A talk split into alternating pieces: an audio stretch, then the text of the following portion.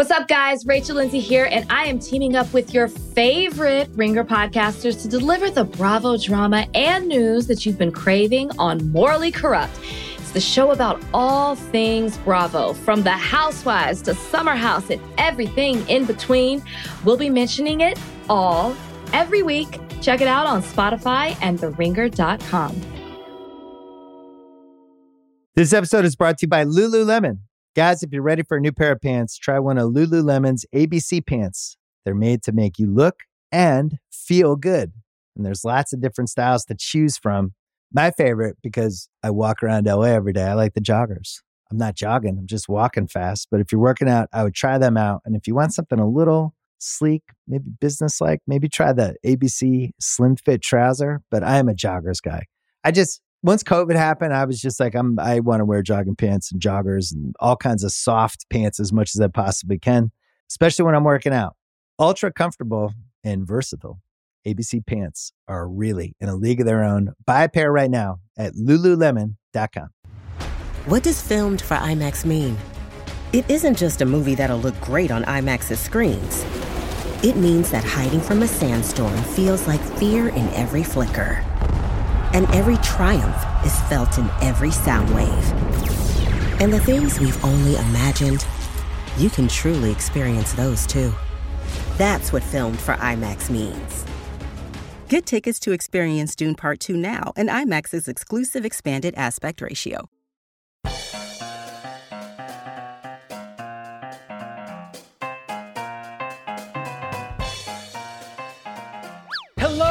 And welcome to Trial by Content, the podcast where we force our favorite pop culture to compete in the coliseum of contentious opinion so we can all decide what wins. Each week, your three humble hosts will debate a pop culture topic, set the specific rules, and rumble until a consensus is reached. Then, with input from you, the listener base, we'll smash together our nominations with yours and determine a final four nominee poll that will decide one true trial by content winner. Hello, I am Dave Gonzales. I'm Joanna Robinson.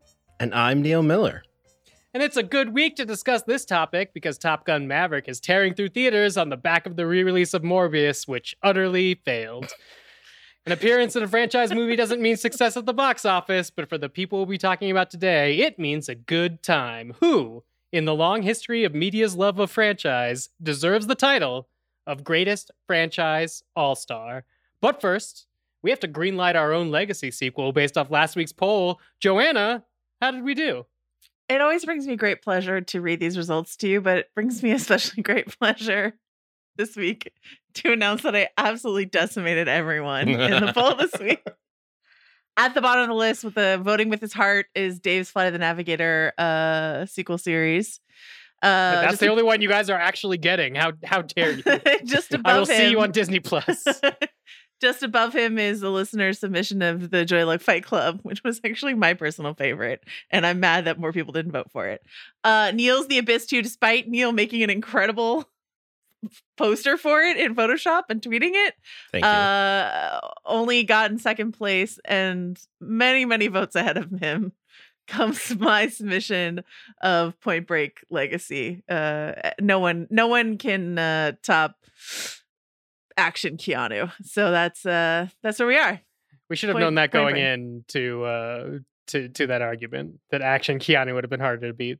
I didn't think that people were going to go along with uh, Point Break with no Swayze, but Keanu, the power of Keanu overwhelmed us. Strong. Ke- Keanu and Wyatt Russell, if I remember correctly. Apparently, yeah. Correct.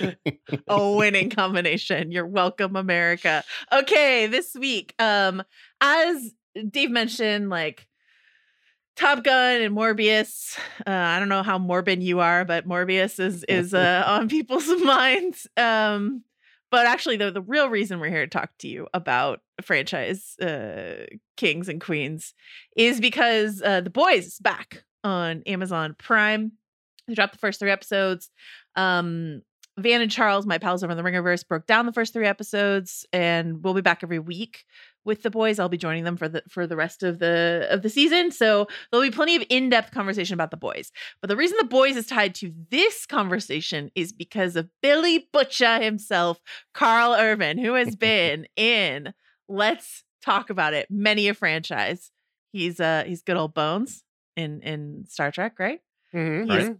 Éomer, Lord of the Rings, Uh, Ro- Rohirrim Man in that one. Rohirrim Man. He's been in the MCU. He's been Judge Dredd. He's been all over the place. Karl Urban. He's he's quite the guy, which is not necessarily the future I expected for him. Back when I I should have known this was coming actually, because when I first met Karl Urban, it was on Xena Warrior Princess way back in the day, where he played not only Julius Caesar but also Cupid, two completely different characters with only like a really bad bleach job, sort of distinguishing between the two and like a complete lack of shirt on one. I'll let you guess which one. Um, so so yeah, this is this is this is in honor of Karl Urban and also the boys. Uh Neil, I know you've watched the first three eps of, of this new season of the boys. A Emmy nominated drama Mhm. series. The boys. Neil, how do you feel about it? I mean, I feel good. I love that this is tied to the boys. One, because it's a show that I enjoy because it gets sort of really deep into uh, how would real superheroes coexist with uh, modern capitalism and how that would be extremely dark.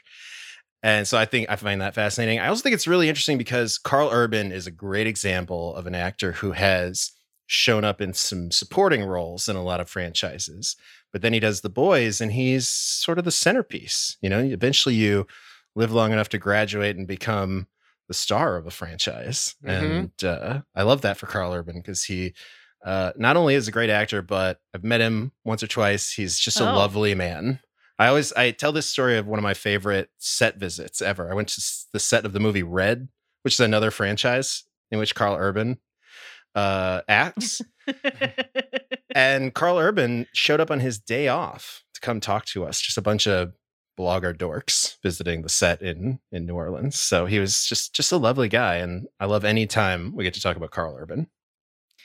I think that um yeah, I mean it's it's it's hard to pick the star of the boys because it could be Karl Urban, it could be Antony Starr who is incredible Sure. but also maybe a bad human being, so we'll see.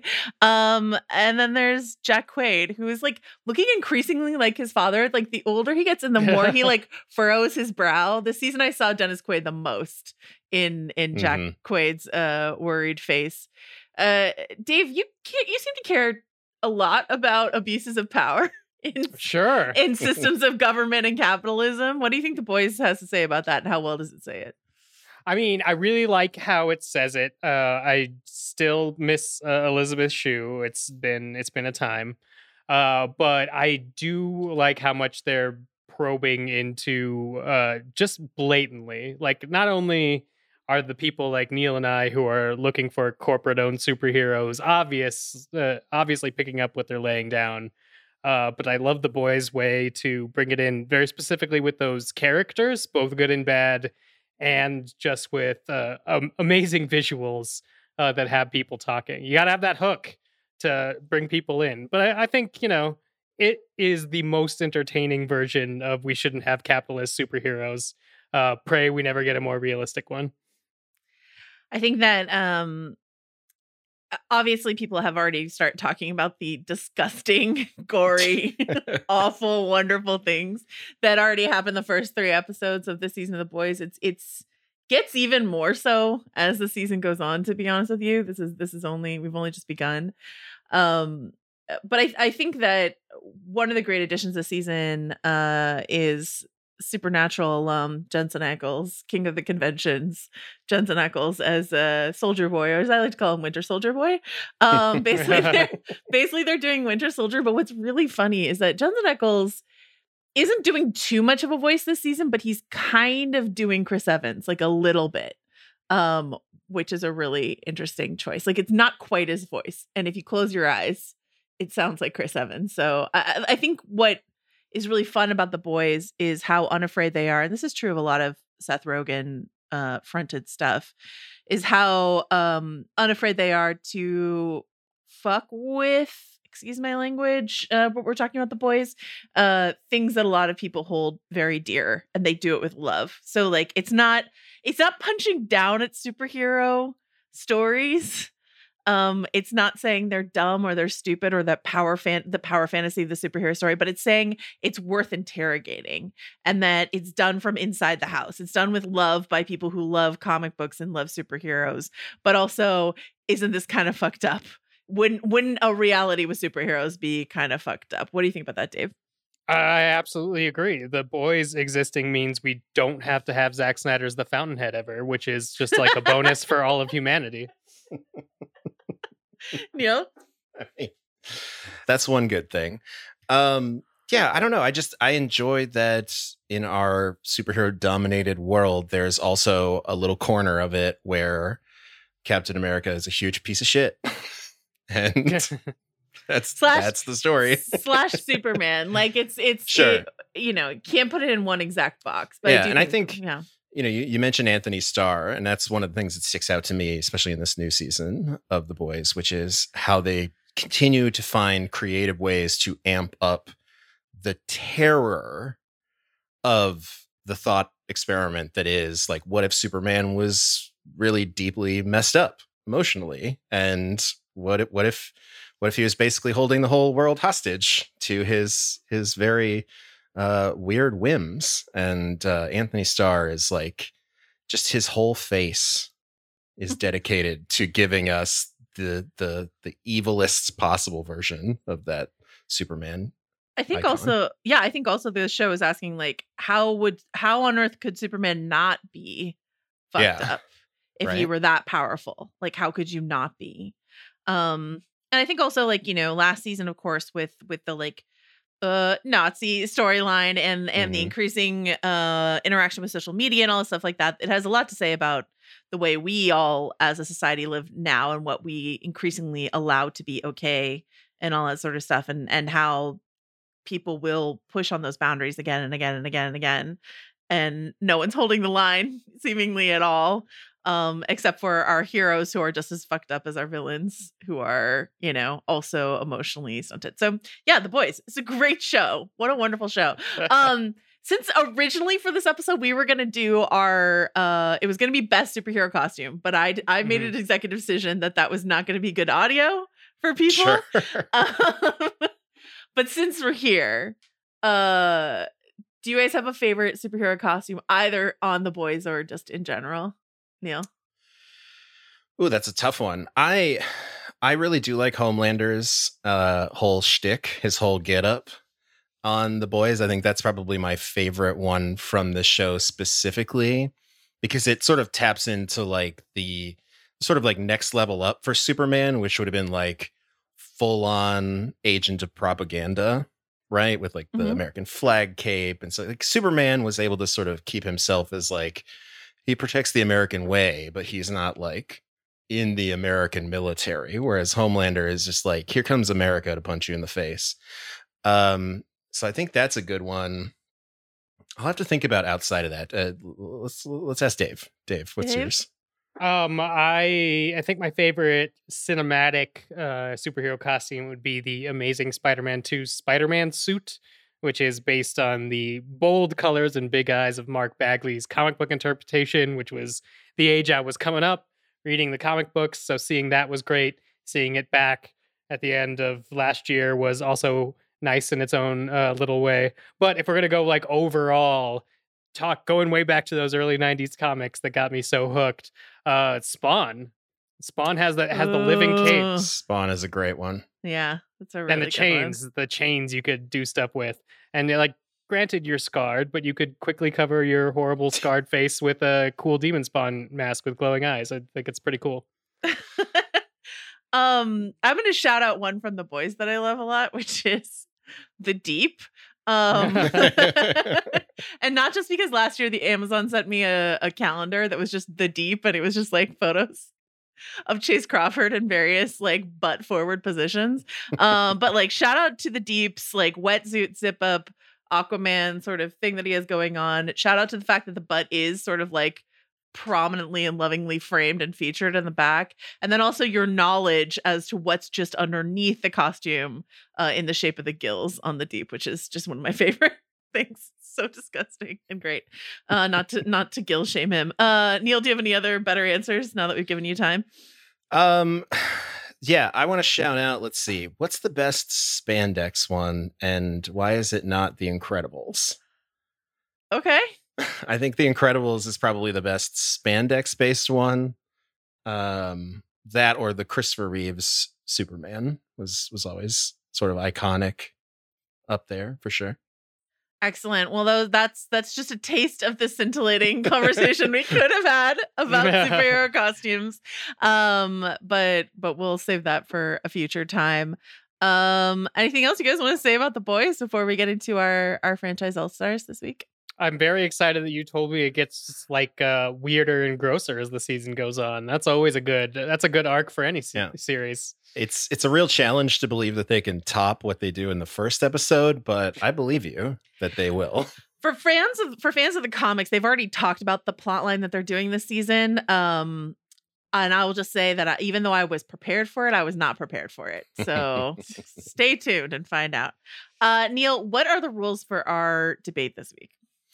Well, I'm glad you asked because we have some very simple. Your choice for the greatest franchise all star should be a single performer who has built the most impressive portfolio of roles in multiple franchises. And for this, you can include film and television. I'm also going to give you some examples uh, because we have to give out some awards. First up is our category crown, which I wanted to give it to someone and throw it all the way back to someone who's been working in franchises since well before any of us on this podcast were born.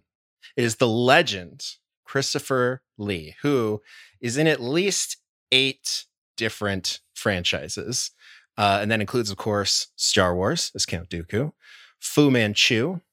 He played Dracula several times was in both of the Lord of the Rings trilogies, Lord of the Rings and the Hobbit trilogies. Was a villain in James Bond, was in the Three Musketeers, was in the Police Academy movies, and at one point in his career played Sherlock Holmes. So to Christopher Lee, who I believe is one of the most high volume shooters in this particular category, category crown. Our category clown, I had to get a little creative with this one. But this is what I like to call the Hall of Fame of franchise killers, which is famous actors. Uh, you'll note some similarities between them after I tell you who they are, who have killed an entire franchise in the limited time span of just one movie. and the top four of these are as follows. Our friend, number one at the box office, Thomas Cruise Mapother IV, in the film The Mummy, which killed an entire dark universe in one single film. Shout out to Tom. He's he's done great things elsewhere in the franchise uh, landscape, but not quite here. Do you guys remember the day that the the Mummy trailer was released without its like proper Without finished sound? audio. It was great. it's one of the best days I've ever spent on the Internet. I still watch that trailer every once in a while to hear Then it- ah, ah. That actually might be when the franchise died. yep. Um, elsewhere in the Hall of Fame of franchise killers is uh, the equally as handsome Jake Gyllenhaal, who in 2010 starred in a movie called Prince of Persia that yes, that's right. set up multiple sequels that never came. Okay. Uh, it- so okay. yes. Couple couple things really quickly. It is of course problematic that Jake Gyllenhaal is playing Prince of Persia. Extremely. That being said, I love Prince of Persia. All right, I love, that's fair. I love that terrible movie. Anyway, I mean, he worked out really hard for that movie. I think that's probably true of most of these uh, most of these uh, people that we're about to talk Mhm. about. Mhm. Uh, third on my list is Ryan Reynolds, who before finding success, well, who before finding failure and success as Deadpool, was in a little movie called Green Lantern that Mhm. spawned um, negative five sequels. Uh, all right, and then the fourth one on my list is a movie that I went to the junket for and probably said nice things about at the time. But it is Taylor Kitsch, Tim Riggins himself in the film John Carter, oh. which was also supposed to be oh, that a junket. You mean franchise you said good things after the junket where they flew you to a resort town to Sure. watch the movie? Mm-hmm. Yeah. Um, also in this category, considered for the Hall of Fame, but just off the ballot, Mark Wahlberg for Planet of the Apes. He and Tim Burton conspired to uh, kill a franchise that was later reborn into multiple movies. Uh, Mackenzie Davis, sadly, she's unfortunately getting credit for Terminator Dark Fate, which was Hmm. the second time in, I believe, just over or just around a decade that that franchise had killed itself with a movie. Mm-hmm. after Terminator Genisys. Uh, and then Luke Evans, who has been very successful in the Fast franchise, but was not so successful when they tried to launch Dracula Untold at Universal.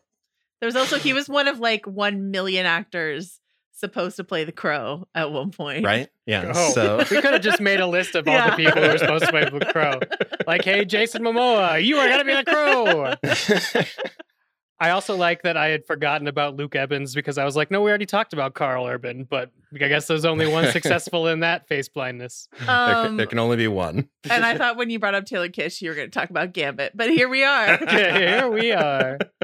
so there you go. So those are the that's the Hall of Fame of franchise killers who did it in one movie. Um, just congratulations to all of you.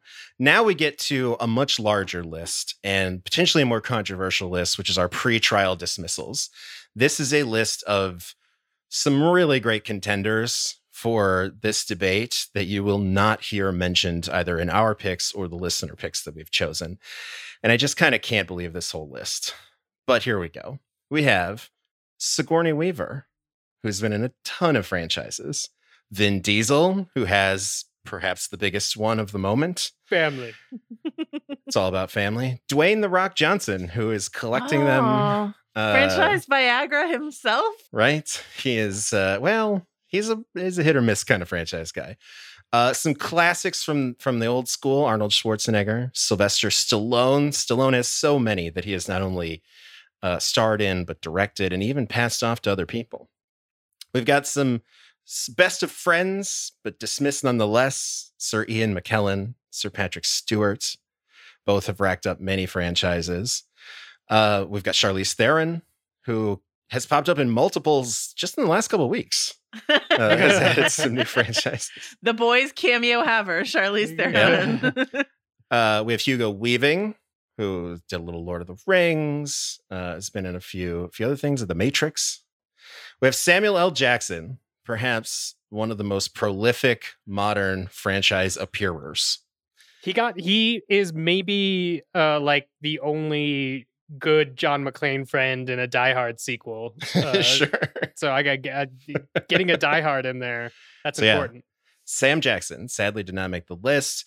Uh, we got some of the other Marvels. We've got Chris Evans. I didn't even mention, I didn't even put Robert Downey Jr. on the list, but he's been around a few franchises. We've got Jennifer Lawrence.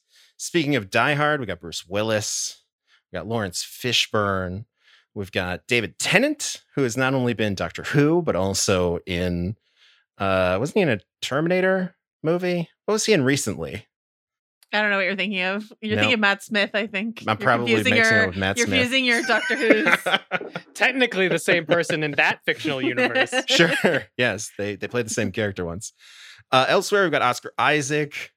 We've got Elizabeth Banks, who's been who's created her you know her own uh, with Pitch Oh. Perfect. yeah. Uh, we've got uh, David Dasmalchian, who has been who's most recently in the Suicide Squad, but also I love that somebody pointed out that he was in uh, the Christopher Nolan Batman verse as well. Like he's just sort of that guy in the background of a lot of modern franchises. Speaking of people in Batman movies, we got Zoe Kravitz. We've also got Orlando Bloom, who's been a pirate and an elf. hmm And Paris. Then, then no one remembers.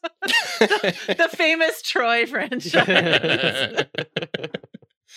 uh, we got Jason Statham, who's been transporting things. We've got Jeremy Renner, who uh, Needs those has, chems. has tried and failed to take over several franchises in his career. Yeah. I, I nominated him for clown, but that's okay. Yeah. He's here. He he was he's he's, in here. the arena. He's, Haw- he's Hawkeye. Get used to him. Uh, we've also got Warwick Davis, who has shown up in so many franchises and is always welcome in every franchise, as far as I'm concerned. Uh, we got Mike Myers, who between Austin Powers and Shrek uh, has, Oh. has done a few things. Wayne's Yeah. World, I guess, counts as Yeah. a franchise. Yeah. Uh, and then we got two. I these are two big ones here at the end. Uh, Andy Serkis, who has been a part of almost every major franchise, including directing a Venom movie. uh, to get himself into the Sony Marvel verse. And then a dearly departed legendary thespian who was in Harry Potter, who played the sheriff of Nottingham really well once in his career, Alan Rickman. R.I.P. Wow. Great franchise. uh, Yeah, player. Hans Gruber. Hans Gruber himself. himself. indeed. I guess So because I it. mentioned Morbius, we could also throw in Jared Leto, and we came across Matt Smith uh, uh, organically. we? Could we? Should we? I He's don't know, the- man. Maybe people. You I mean, are you are Morbin. You are like you're full Morbhead, aren't you? I mean, if you could do a, there's a Blade Runner sequel, and you know that seems pretty big. So much that he's the only person that also wants to come back, I guess, for Tron Three. So it's like Jared Leto's definitely on the lesser of the franchises. I think Neil ha- there's there's like a s- subcategory of pretrial dismissals this week that I would call like pretrial drop kicks. Like Yeah. people that we drop kicked out of this debate. And it's Jared Leto, Ezra Miller, and Johnny Depp. Yeah. we have enough. drop kicked them off Um, of Oh, our Hollywood list. superstar Shia LaBeouf. I've I have a I have a quick question for you, Neil Miller. Mhm. Have you ever met anyone in your life who looks more like Dr. Michael Michael Morbius than Dave Gonzales looks right now? I mean, honestly, he probably, knowing Dave, he would be able to get like a suit and probably has enough makeup to like just do a Morbius cosplay today if he needed he's to. he's he's cash he's cash Morbin right now. Cash Morbin. T-shirt That's- Morbin. You that's know? that's Wow. that's my that's my gr- my groove. And then you know, Dr. Michael eventually I'll, Morbius's Casual Friday. All right. I'll get rabies from like a bat, and then I'll feel like Morbius. It'll be fantastic. It'll Great. all it'll all line up.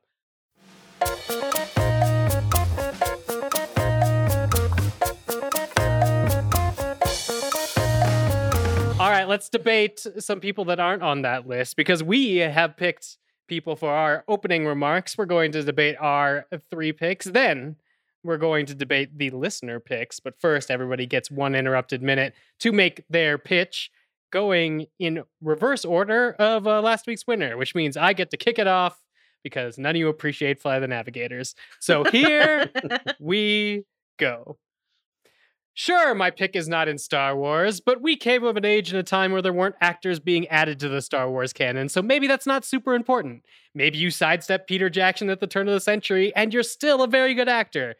Maybe my pick is so good without being in those notables that people are constantly saying he should play James Bond, one of our earliest franchise kings.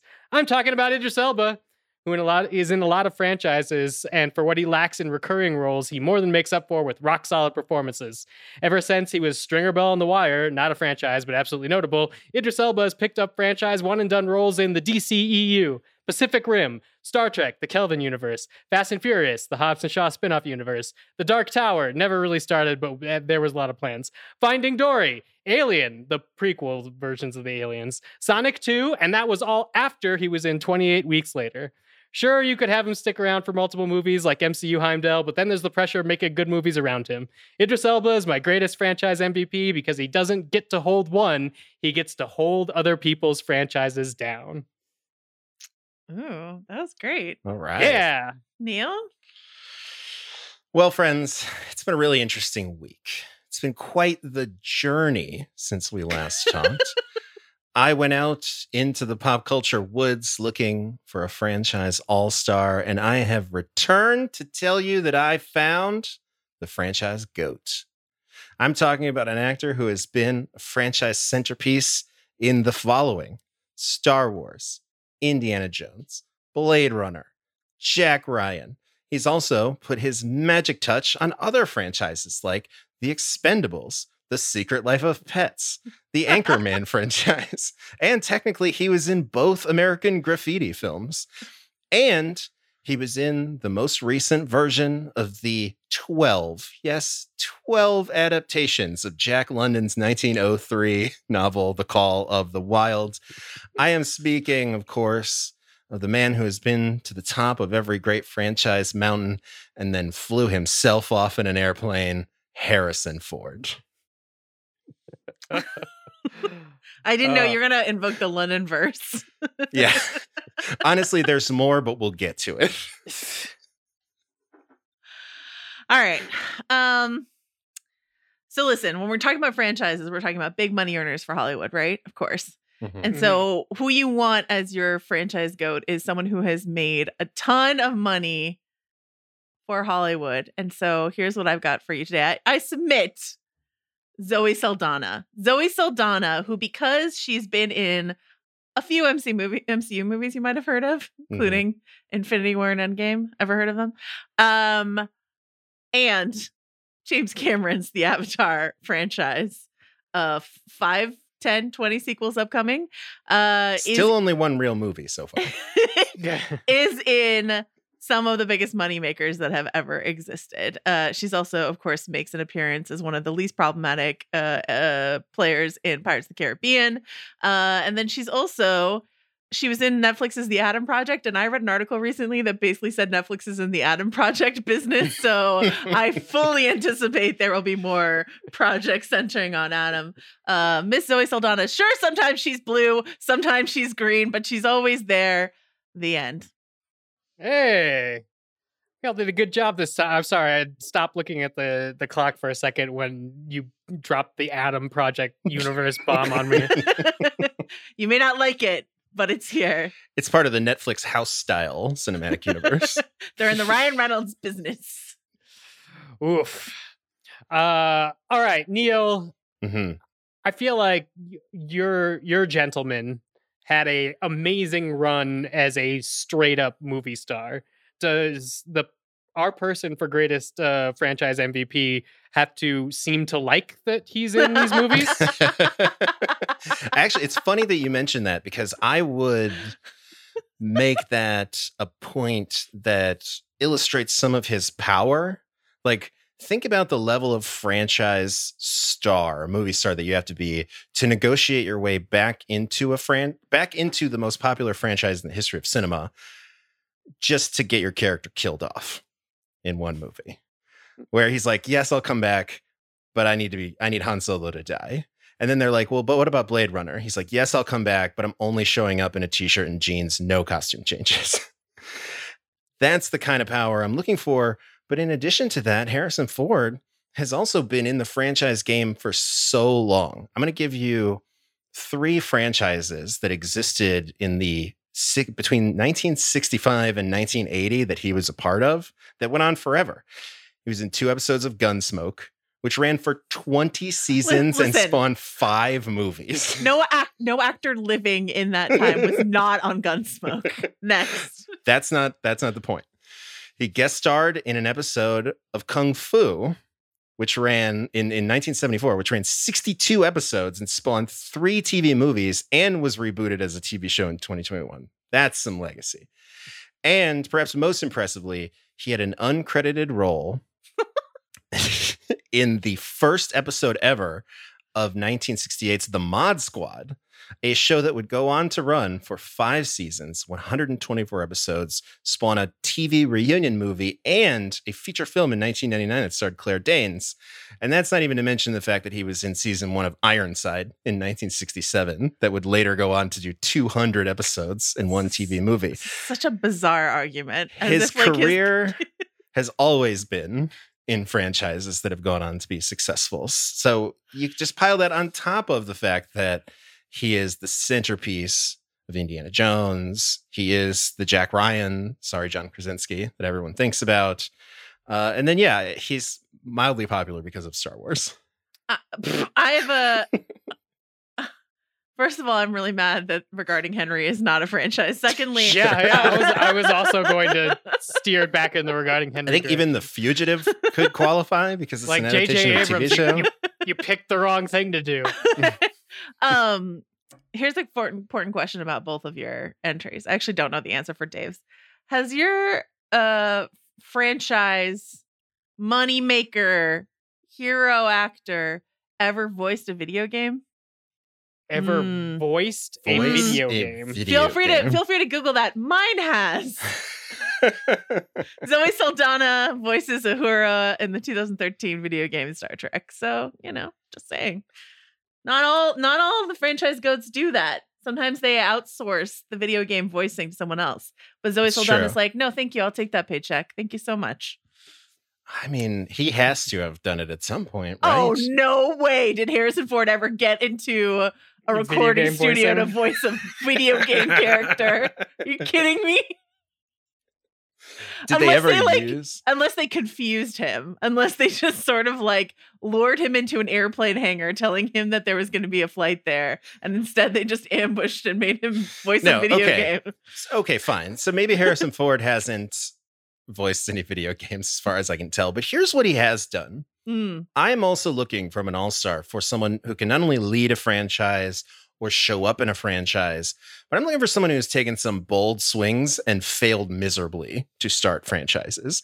And here are two movies that Harrison Ford was in that they intended to be franchises Ender's Game, which did not go very far, and Jon Favreau's Cowboys versus Aliens that they Mhm. really thought was going to spawn some sequels. And Harrison Ford was in both, and both So of you're them telling went me nowhere. you're telling me that it's not about Harrison Ford; it's about the property that he's in. Harrison Well- Ford alone cannot. I'm just saying that his commitment to franchise storytelling is Mm. so deep that he's willing to swing big and fail. Also, if we're going to count Avatar as one of Zoe Saldana's, despite the fact there's only one Avatar movie Oh my uh, god! There's currently, she's already filmed 900 more. So come on. we also need to consider that Harrison Ford is about to join the Yellowstone televisionary universe.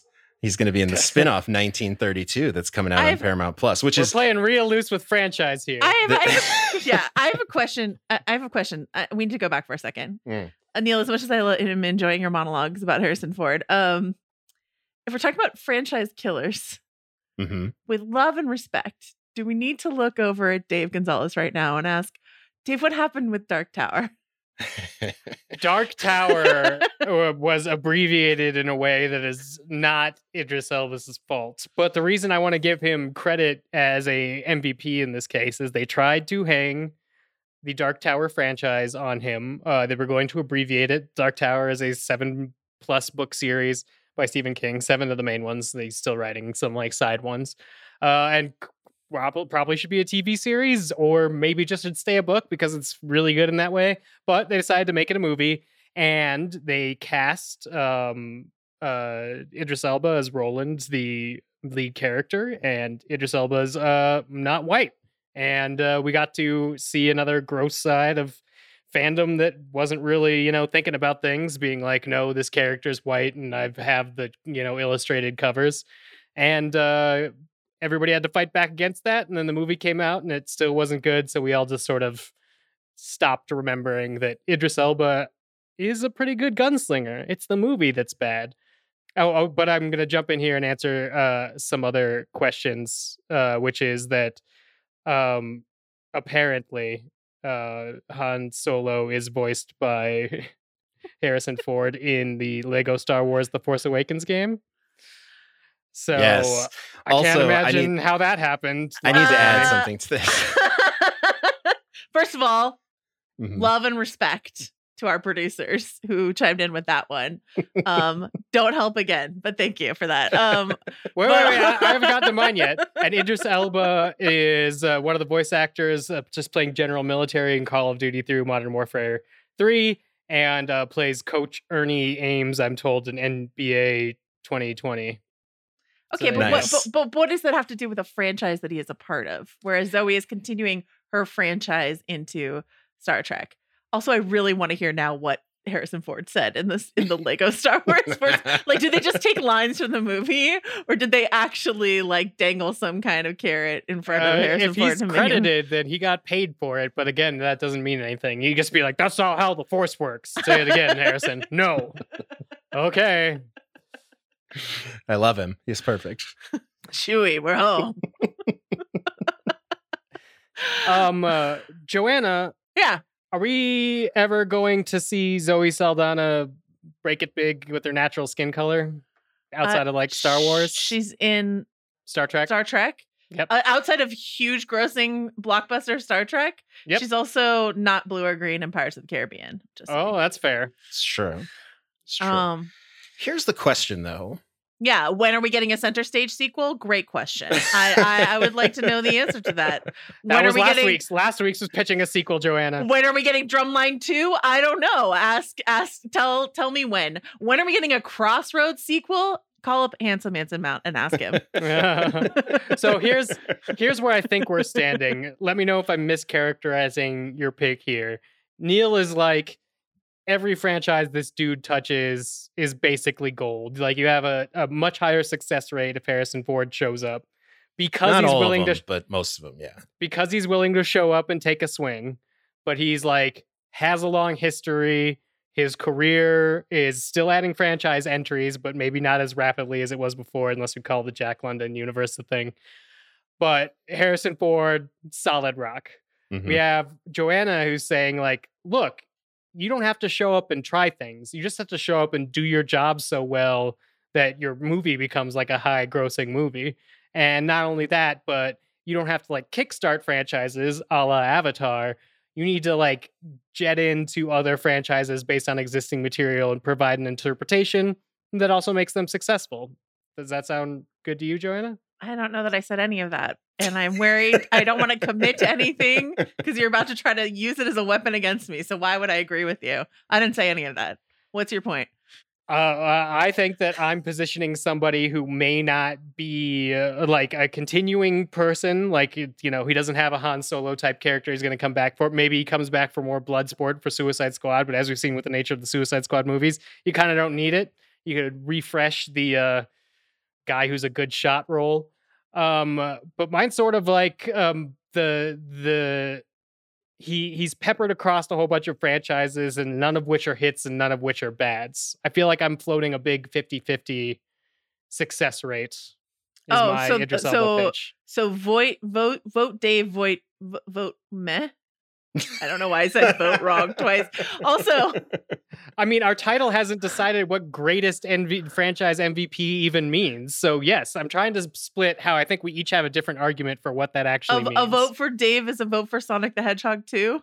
yes, A vote I for proud- Hobbs, Hobbs and Shaw. I will a- proudly take those things. Yes. Okay. Okay, Sure. all right. Let me see if I can break this down.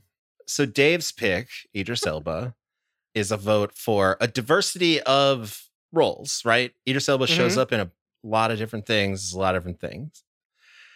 Zoe Saldana has been in a lot of big, very successful franchises, but it's never really been the like the centerpiece of those franchises. But she's I don't know does who is who is Gamora. Why is Gamora? I mean, that yeah, you you could make an argument, but then again, she's also in the two Avengers movies in which there are 570 superheroes, But and where- she's like, But where she's the pivot for so much of what happened. maybe, maybe. Um, and listen, it's hard for me to ta- to to say anything against Zoe Saldana because she's in one of my low key favorite franchises, which is the Death at a Funeral franchise. Remakes are not remake. franchise. Remakes are not franchise. They both have Peter Dinklage. It's a franchise. um, but I think my theory for the case on Harrison Ford is that it's not just that Harrison Ford is in a lot of franchises, it's that he is a lot of franchises, right? What is Indiana Jones without Harrison Ford? What is Blade Runner without Harrison Ford? What is the Jack Ryan series without Harrison Ford? There's there's no John Krasinski Jack Ryan without first a Harrison Ford Jack Ryan. And you know, dare I say, what is Star Wars without Han Solo? You know, think about that in the darkness of your mind.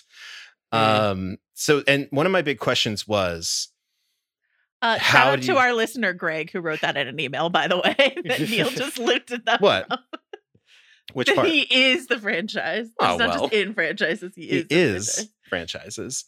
Um, yeah. So you know, one of the big questions is: Is it okay to just be in the bat in in a supporting role in a bunch of different franchises, or do you need to lead a few? I mean, that's a great question. I do not think you can argue that any of our picks are just supporting roles in Sure. their franchises. I think that's true of some people. Some people show up to be supporting in a ton of different franchises, and that's their like, you know, like and, and Andy Serkis, right? Well, no, Planet of the Apes, he's he's our guy, Caesar. Mhm. So, but that that exists, but I don't think that's who Idris Elba and Zoe Saldana It's true. are. It also doesn't feel entirely fair to lobby to to lob that at Zoe Saldana and Idris Elba because there's a lot of structural things about Hollywood that keep Idris Elba and Zoe Saldana from leading large franchises. Um, You know, so it's it's comparing sort of two different levels of what Hollywood has been interested in over the last 50 years. And uh but uh but you know, Harrison Ford, tough to beat because he's done it all.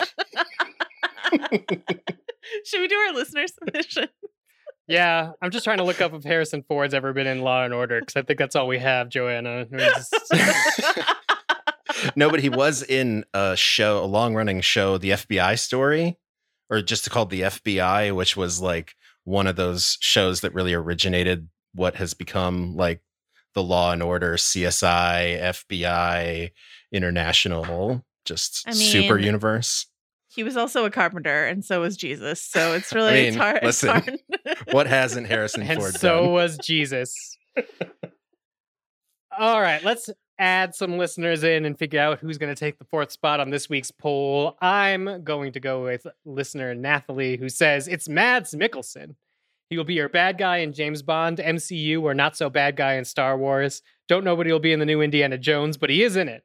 And he is doing that fantastic beast thing that I don't care about, but still. Clash of the Titans, haven't seen it, but it sounds like a franchise. And he also was Hannibal Lecter, Silence of the Lamb, Lamb universe a thing. Cheers, Nat. Yes, all of those things he was in and are franchises. I am doing this 100% because of Hannibal. I know. Sure. I miss Sure. Hannibal being on, guys. That was fun times for Dave. Yep. All right. So that means we're up to me. And I have chosen one that comes from Riley. Riley says, While I am sure that each of you has put forth an excellent and compelling argument for compelling and interesting actors, I am writing in with what can only be described as an undeniable fact. Liam Neeson is the franchise king. I'm not any more excited about this than you are, but let's look at the facts. Star Wars, Batman, The Chronicles of Narnia, The A Team, Clash of the Titans, there it is again, uh. Men in Black, the Lego movies. The man is so well suited to franchise filmmaking that Hollywood gave him his own action franchise IP when he was, and this can't be overstated, 56 years old. And that movie spawned a whole movement of old man fighting movies that led to things like John Wick and Bullet Train. And that's the real snag here. When I heard the prompt, did my heart leap with joy at the thought of writing in with an email about Zoe Saldana? Of Eh? course. Do I wish you had just finished reading an email about Hugo Weaving? Obviously. Is Sam Jackson an undeniable force in and of himself? There is no question. But Mr. Neeson has a certain set of skills. So there you have it. Liam uh, Um, Riley's case for Liam Neeson. Thanks, Riley, for the for what I Nope. consider your vote Riley's for like, Zoe nobody's Saldana.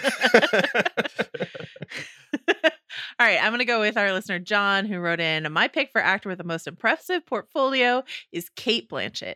She's been in Lord of the Rings as Galadriel, Lady of Light, MCU as Hela, Indiana Jones as the evil Russian antagonist Irina Spalko, Ocean's 8 as Lou, How to Train Your Dragon 2 and 3 as Valka, Cinderella as a stepmother. Most notable, I think, is that she's on the poster for Lord of the, Sh- the Rings Fellowship, Thor Ragnarok, Ocean's 8, and Indiana Jones. Additionally, and not a requirement, I think she always goes for it when she's cast. I can picture, oh no, I, I can't do this justice. Not dark, but beautiful and terrible as the dawn from Lord of the Rings. Her breaking Mjolnir from Ragnarok, or brain overlord or overload in Indiana Jones, all quite vividly. I'm excited to see what franchise she joins next, and I hope y'all agree. Um, I love this. I love this pick for Cate. Um, I like Yeah. all these picks. This is the hard part of the show. Uh, all right. I think we should band together and uh Neil and, and boot Mads because Mads is really only here because of Hannibal. So I mean, yeah, as as much as I do love Mads and as much as he is in several did- franchises. I did- Galen Erso. Ever heard of him? Galen Erso himself. He designed the Death Star. Um Yeah, I, I think, he gets that- minus points for his role in the MCU because he was just one of the more uh, poorly used Mads Mikkelsen Mr. roles. Doctor, that's strange. Yes, I agree. Man, I hate you guys. All right. Fine, we could kick Mads, but I mean I only did just because watch Clash of the Titans can still maybe get back in. I did watch that entire uh Fantastic Beasts movie because it was on HBO and I didn't have to pay for it. Mhm. And out of morbid curiosity, I watched it. Did he do a better job than Johnny Depp? He did, but still Colin Farrell by a mile in that role. So bring back Mhm. Colin Farrell or actually don't do any more of those movies. Okay. So it's down to Liam Neeson versus Cate Blanchett, right? right. Yeah, and this this one's tough Mm. because I like Riley's point about how Liam Neeson has not only been a franchise all-star throughout his career, but then very late in his career sort of booted up not only a mm. franchise with Taken, but The like a whole subgenre Yeah. of of films that It's true. you know a lot of the a lot of the people who are on were on our pretrial dismissals list have feasted off of Liam Neeson's success in Taken. So it's a pretty strong case for him, but Including, I would Blanchett, too. argue, Harrison Ford. yeah, that's true. Angry old man with a gun. Harrison Ford. Um uh, the thing the thing I would argue about Cate Blanchett is just that there feels like there's a diversity of options here in terms of like an Ocean's 8 feels so different from a Lord of the Rings which feels so different from her CGI bodysuit in Thor Ragnarok, you know. I just um Which is very different from like Cinderella, right? which is yeah, which is very different from whatever her accent was in Indiana Jones. Uh Crystal Skull. I can't believe that's Yeah, on here. honestly is one of the things that sort of works against Cate Blanchett because Harrison Ford was at least in all the other Indiana Jones movies that are very good. um, but she was in the bad one. She was. I blame that on Ray Winstone entirely and unfairly. Um I don't know. What are you what are you thinking? Is it Liam? Is it Kate? I'm Wow. thinking about it. We should have picked Sean Bean as like the guy who dies at the beginning of every franchise. Doesn't get to make any sequels. I was 006, damn it. Yeah, no, I mean, we started with the Hall of Fame of franchise killers. Sean Bean himself is the Hall of Fame of being killed in a franchise. kill by kill by franchises, Sean Bean. I love the idea of Liam Neeson. And I, Mhm. I hear what Neil's saying about being able to kickstart an entire franchise. But I feel like the sum total of franchises, if you were to put them give them like all points, uh Cate Blanchett comes out on top just for like sheer notability. She's like she's faced your pick and my pick, Neil, as as a villain Mhm. and pretty much pretty much come out on top for the most part. I don't think she's fought Zoe Saldana yet, but I'm sure we'll get there. Oh my god, I cannot wait. Ocean's Nine when? But yeah, I'd Yeah. be willing to uh, let Liam Neeson, um, you know, oh, fall- be, over, go down- be, be overrun by a pack of wolves. yeah. Or I'm I'm having trouble contacting his Force Ghost, and I can't even get him to show up for three more weeks. Mm, Ooh, Yeah. yeah. we're gonna have to save Liam Neeson for the finale, I think. Yeah, that would have really, really sold it if he had if he had popped up in Obi Wan already. But uh, yeah, I don't know. I this one is a real toss up to me because I like both of these, and um, I think Cate Blanchett. That that is the one thing about Cate Blanchett. I mean, Liam Neeson has phoned in plenty of performances in his career. He's he has a robust filmography, but I don't. It's hard to remember a time where Cate Blanchett just showed up and wasn't awesome. Like just wasn't giving it 110%. So I would lean towards probably lean towards her. Even though, you know, Liam Neeson I think would be very competitive in this poll. He would be. So let's pick Cate Blanchett. I I came in so last. We didn't even do vote vote numbers this week, guys. Like, let's come on, give me give Dave a break. Cate Blanchett. she does have the most Oscars out of all of our uh, Ooh. people here. Yeah. We're gonna take true. it. Nobody nobody shut me down when I said it, so we're gonna do it. I'm gonna wave my little gavel here, and our fourth pick is Cate Blanchett. All right. So yeah, we did it. We have John's pick as our listener pick for Cate Blanchett, and you have our three picks. And what you're about to hear, closing arguments in reverse order of how we started. So we're gonna go Joanna, Neil, then myself. Joanna is bringing Zoe Saldana to the table.